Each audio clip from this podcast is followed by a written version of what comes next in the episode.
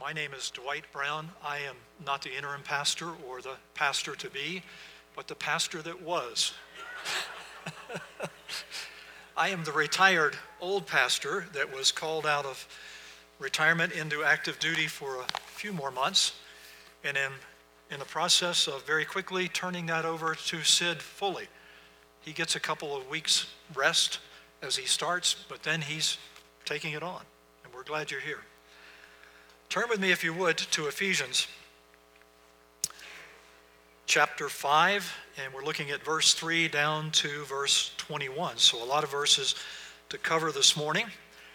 And the title of this sermon, which has changed a couple of times in my mind because I am the older pastor, is Four Strong Motivations, and I think I would add this, and means, motivations and means for godly living. It's interesting, these four motivations and means come between a list of how we are to live. Sid was on that last week. Five key things, and there's a sixth one here that introduces these motivations. Motivations are, or incentives, we might call them, are something we have not only for us as believers, to live a godly life. We have them in the world. I think of areas like the military, the job market, education, sports, all of those areas have incentives and motivations to do better in those arenas. In sports, there are all kinds of things that they motivate you with to try and be the best, to be number one in the job market, to keep your job, to rise. And the same thing in the military. When I was in the military, you got an efficiency report every few months. And you were told if you come out high on these re- efficiency report, you can make the next rank faster. You need to do well.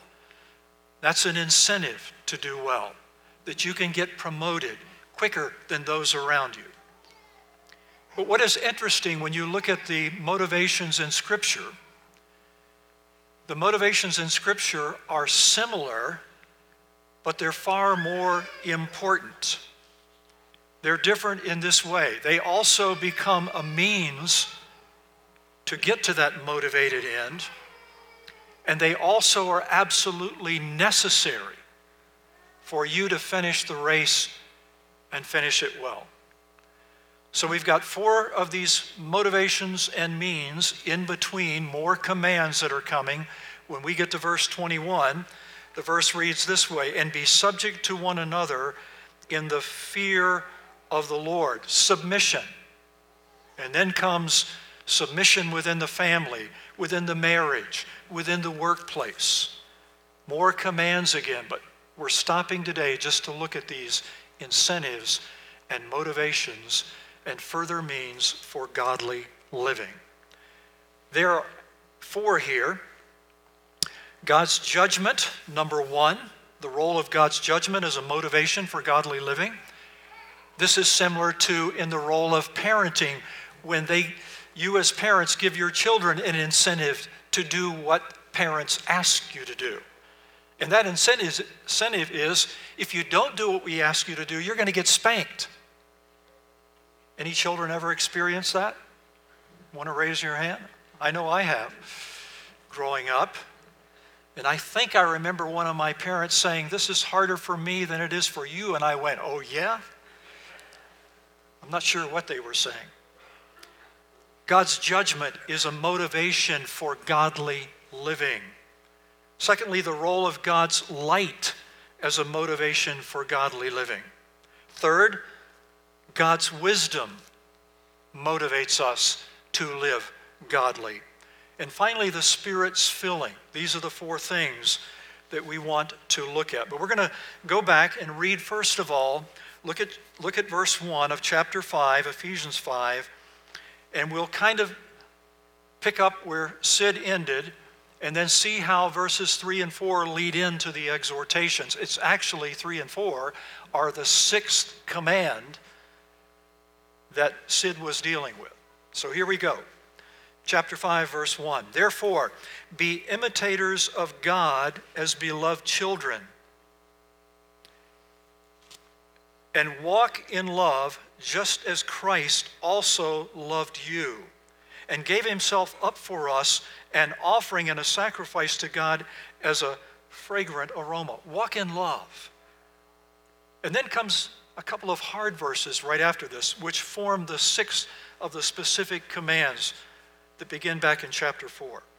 But do not be, do not let immorality or impurity or greed even be named among you as is proper among saints.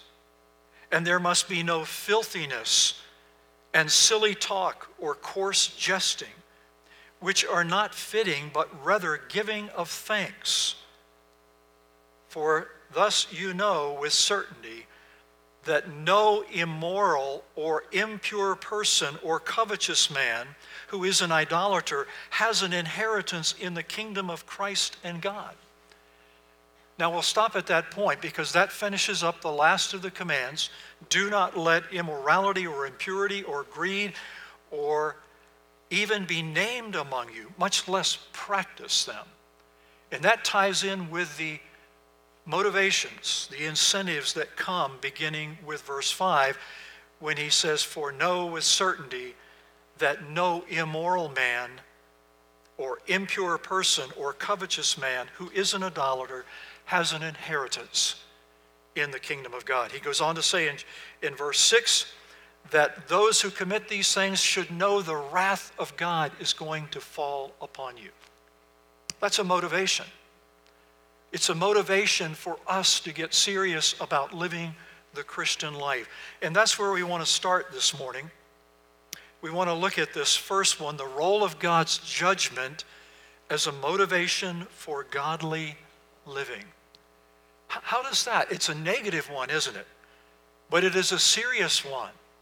And what God is saying is, I want to exhort you in your walk that there will be judgment upon you if you do not succeed, if you do not carry it out, if you do not live righteously, there's going to be consequences for you.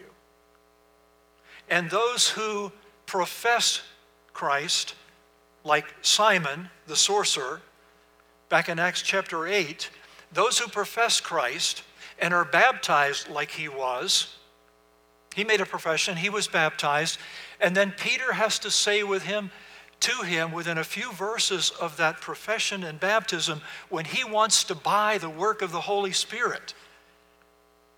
Peter has to say to him, I am not sure that you're even a believer you better get on your knees and repent before God and hope that there is still hope for you. You are in serious condition. And that's what's going on in verses 5 and 6. Look at it again with me. Know with certainty that no immoral or impure person or covetous man who's an idolater has an inheritance in the kingdom of Christ and God one who continues to practice those sins and live in them without confession, without remorse, without repentance, needs to know that they will have no inheritance with God, no, many, no matter how many professions of faith they have made, no matter how many times they've gone forward in a church, no, many, no matter how many times they've called out to God. If they continue in sin, they're not going to inherit the kingdom of God. Let no one deceive you, verse 6, with empty words. That's what a person like that would be doing. Yes, I've trusted Christ. I went, I signed a card. I went to the, the front of the church. I prayed. The elders prayed with me. I am a Christian because I have expressed faith. If someone lives continuing in sin, what they show is their words were empty. They weren't real. There was no life transmitted to them. None. And he goes on in verse 6 to say, empty words, for because of these things, the wrath of God comes upon the sons of disobedience. That's a motivation, is it not, to live godly? To know that not only might you get spanked if you don't live godly, you may not inherit the kingdom, and God's wrath will come upon you if your words are simply empty. Obviously, these kinds of sins immorality, impurity, greed, covetousness and it's interesting, isn't it, how greed and covetousness relate to immorality and impurity? It's your thoughts for yourself. It's you make yourself, that's why he calls it idolatry, because you become your own God and you do what satisfies you, no matter what God says. You do what you think is going to make you happy. That's greed and covetousness and idolatry because you become God in your life and you think anything that you want to do is okay. What is interesting, Paul in Galatians 5 19 to 21 gives, it's not just these sins, by the way, and the practice of these sins that will lead to no inheritance and wrath. It is all kinds of sins practice. Galatians uh, 5 19 to 21. I won't take time now to read you the list, but there's a long list of all manner of sins. And Paul says if you practice these sins, if you habitually live in them without repentance, without remorse, without confession, know this you will not inherit the kingdom of God. Now, we could debate all day long can you lose your salvation? Can you have it and lose it? Or is it that you never had it?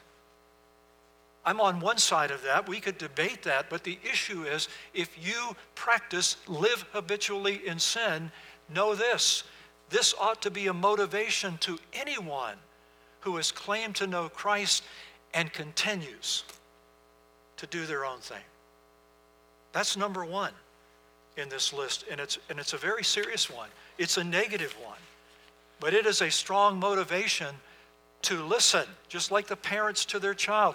If you don't obey me, you will have privileges taken away and you will get spanked. My wife, teaching kindergarten at CSCS a few years ago, had a lady come in, and my wife was talking to her about her five year old son, and she was telling this mother that he hasn't been very good about following directions. And she said, You know what? She said, I was afraid of that. She said, I, I see this at home and I just can't do anything. I can't, I, I just can't get it under control. And you know what my wife said to her? What will you do when he's 15? And she went, I don't know. You better start getting control at five and motivating them with the negative clause of discipline. Well, then comes the second thing the role and place of God's light as a motivation for godly living. Let's look at that in verse 7. Therefore, do not be partakers with them, for you were formerly darkness. Don't, don't partake with the people that are out there that are living in sin and doing evil. You were formerly darkness, but now you are light in the Lord. Walk as children of light. For the fruit of the light consists in all goodness and righteousness and truth, trying to learn what is pleasing to the Lord. And do not participate in the unfruitful deeds of darkness, but instead even expose them. Light exposes what's in the darkness, does it not? For it is disgraceful even to speak of the things which are done by them in secret. But all things become visible when they are exposed by the light, for everything that becomes visible is light. For this reason, it says, Awake, sleeper, arise from the dead, and Christ will shine on you. The second motivation and means is that we are light. We are light. And we are to walk in the light, not in the darkness. And we are not to partake in any of the sinful activities around us. No partaking whatsoever. We are to remain free of that. We are to be a witness in a lost world. We are to have relationships with lost people. Paul is certainly not saying that here. In fact, you can't lead someone to Christ unless you have relationships with them when they're lost. You must get to know them. You must shine the light of Christ on them. But do not partake in their wickedness. The fruit of this life consists of all goodness and righteousness and truth, which are produced in us as we grow in the knowledge of what is pleasing to the Lord. But there's really a hard part in this one about being light. Did you notice that? We're to shine the light of Christ in the darkness, and we are to shine the light of Christ on the darkness. On the darkness. This is hard. It's one thing not to participate in the deeds. I get that. But now I'm not only not to participate, I'm to shine the light of Christ on the darkness when it raises its head. How many of you like to do that? I didn't think so. I taught this once in a seminary class, and I got resistance to this. People said, What? I'm supposed to talk to people about their sin. I'm to shine the light of Christ on their sin and point it out to them. And I said, Yes, you are. It's hard. But you can't lead someone to Christ without pointing out their need. That's the first step in the gospel presentation. It's need, it's provision, and then it's your response to that. And if you pass up need, you have ruined the whole gospel presentation. By the way, it's costly. You want to ever ask John the Baptist in heaven sometime what shining the light on sin cost him? His life. When he shined the light of God upon the sin of King Herod by taking his brother's wife. What happened to John the Baptist? Not too many days later, his head was cut off. Did he do the right thing? Yes, he did. You cannot get away from this command. You not only are not to be a partaker, you're to shine the light of Christ. And shining the light of Christ is so important upon the sin of sinners. Because again, it's part of the gospel. The Lord taught me a lesson. Some of you have heard this, so please endure another time. Remember, it's the old pastor that's back. When I was in the Air Force, my last assignment after Vietnam before I went to seminary was at Andrews Air Force Base in the Systems Command and in the headquarters, and I was the administrative officer for two generals across the hall and a full colonel that I worked for. And a lot of times at lunch, we would meet in the outer office where the secretaries were, outside the two generals' offices, and have discussions and, and all kinds of things went on there. Well, one particular day, and I was there, I was part of it, there must have been about eight of us in there and the discussion came up about somebody in the DC area that had stolen a million dollars and what the crime was and what was happening to them. And all of a sudden, somebody said in the midst of this room, I want to tell you something. If there were a million dollars on this desk and there was nobody looking and nobody around to see this, every single one of us would take it and steal it. And everybody started saying, Yeah, you're right. You're absolutely right. And I'm in there as a Christian, about ready to get out of the Air Force and go to seminary, and I thought, Lord, what do I say? What do you want me to say? And finally, after a period, I guess, of silence, I said, I would not take it. And they all looked at me like, What? And I said, Because someone is looking. someone sees, and it's God. And I can't do that before Him. I don't think that went over so well. I think some people thought, who is this guy? What is wrong with him? What, what is he? Does he think he's different than the rest of us? But I could not remain silent because I felt like that was to partake in what they were saying and acknowledge, yeah, I would do it too. You shine the light on sin. And the interesting thing, he goes on to say, notice this, this is so important. All things become visible when they are exposed by the light. For everything that becomes visible is light. Here's a key motivation in this shining the light is we by shining the light upon the darkness have an opportunity to lead people to Christ and see them become light. And if nobody shines the light, folks, nobody is going to get converted. You shine the light to make the first step of the gospel. You have a need and you're under condemnation and you need to come to the Savior who died so that you might have life. So the second motivation here is light. And then there's this third motivation, which is wisdom. And the wisdom of Scripture, you can break down into two parts. One is general wisdom, in which every one of us are to partake. That is, we go to the Word of God and there are specifics about how to live, how to walk, and that applies to every Christian, and we must live them out. That's the general wisdom. And then there is particular wisdom, which is deals with the areas of should I get married? Who should I marry? What job should I take? What course should I study to prepare me for my future? Where should I live? That's one that I'm fairly familiar with right now as we wrestle with this particular issue.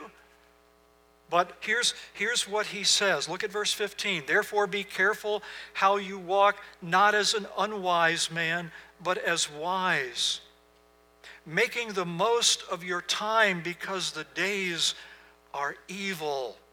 Well, that's interesting, isn't it? Making the most of your time. Jonathan Edwards said, Resolve never to lose one moment of time, but to improve it in the most profitable way that I can. You ever prayed like that? I don't want to lose one moment of time. Make the most of your time because the days you live in are evil. And not only were they evil in Paul's day?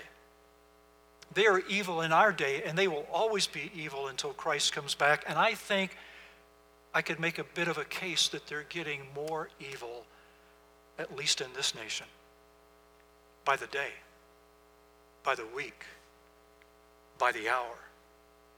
So he's saying, make the most of your time because the days are evil. So then, do not be foolish, but understand what the will of the Lord is. That's how you live wisely. You understand what the will of the Lord is. Where do you get that? Scripture. 2 Timothy 3 16 and 17. All Scripture is God breathed or inspired. And it's profitable for doctrine, reproof, correction, instruction in righteousness, so that the man of God might be complete, adequate for every good work. How much time do you spend in the Word of God for yourself? Not just Sunday mornings, what the pastor has to say. How much time do you personally, if you need wisdom, and that should be a motivation and give you motivation to live a godly life and be a means to your living a godly life? How much time do you spend in the Word of God? I, want you to think about that. The Word of God is the source of wisdom. All Scripture is God breathed. And we need it. And not just Sunday mornings. If all you're counting on is a message on Sunday morning, my friends, your motivation is extremely weak. You need to be in the Word of God regularly, daily, all your life because it is a means, it is a motivating factor to your living a godly life. Start getting in the Word. Some people, and I'm going to give you a personal illustration here, wonder why somebody my age would enjoy teaching and preaching the Word after they even retire. Do you know why it is for me? Because it's my life. It's so important in my life and what God has called me to do. That's why I take every opportunity that God gives to teach a class, lead a small group, be involved in ventures, preach a sermon, because the Word of God, we can't do without it. We can't do without it. You need to be in it. You need to study it. This is a motivating factor. It is a means for godly living, for finishing the race, finishing the course, finding out what God's general will is for my daily life in relationship to sin and righteousness, finding out what God's will is for my life in the particulars. What does He want me to do? And when does He want me to do it? And finally, the role, the role of the Spirit's filling as a motivation for godly living. Four things we see here that are part of this, and that is fellowship, worship, gratitude, and then the submission. Let's look at these verses. Verse 18. And do not get drunk with wine, for that is dissipation. You lose control of all your senses. But he goes on to say, but be filled with the Spirit. Be filled with the Spirit. Don't get drunk with wine and let wine take over your life. Be filled with the Spirit. But even then, don't think of this filling as though it were like it's no longer me involved, it's just the Spirit. And it's kind of like being under the influence of alcohol, but no, I'm under the influence of the Spirit. Yeah, that's partially true. But do you know what the final fruit of the Spirit is? What's the final fruit of the Spirit? What? Control, being in control. When you're full of the Spirit in your life, you're in control of your life. When you're full of alcohol, you, you can't control anything. The alcohol is in control. You don't have your senses. But when you're full of the Spirit, you are in control by the Spirit. And he goes on to say, speaking to one another, filled with the Spirit, speaking to one another in psalms and hymns and spiritual songs, singing and making melody with your heart to the Lord. There's the worship, fellowship, worship. Always giving thanks, gratitude for all things in the name of our Lord Jesus Christ to God, even the Father, and be in subjection to one another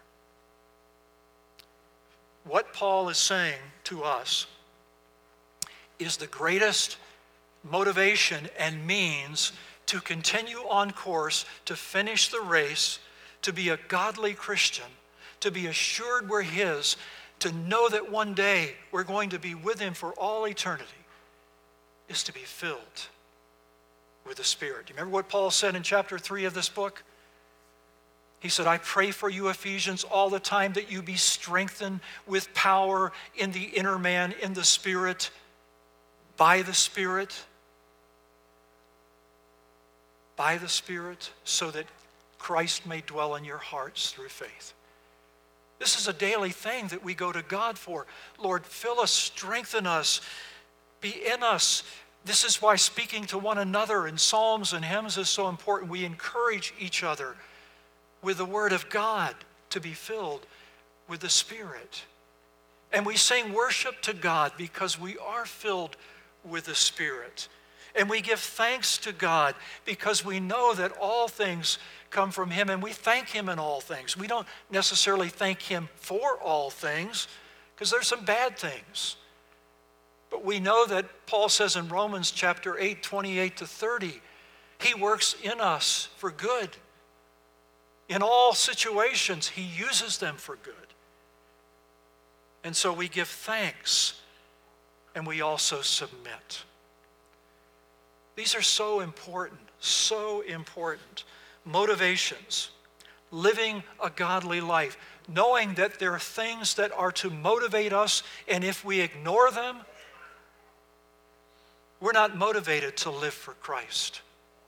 Now, think of these four things again. Let's put them in place. The four things that are here are number one, negative, judgment. If you go live your own way, you are coming under the judgment of God, and you may not have an inheritance at all. And you are light, and the light has shined in you.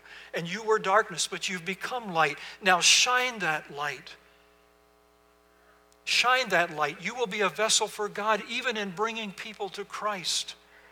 As you shine the light in the darkness and you reprove it. The word expose there in there in, in this in the Greek could also be translated rebuke or reprove. You rebuke the darkness.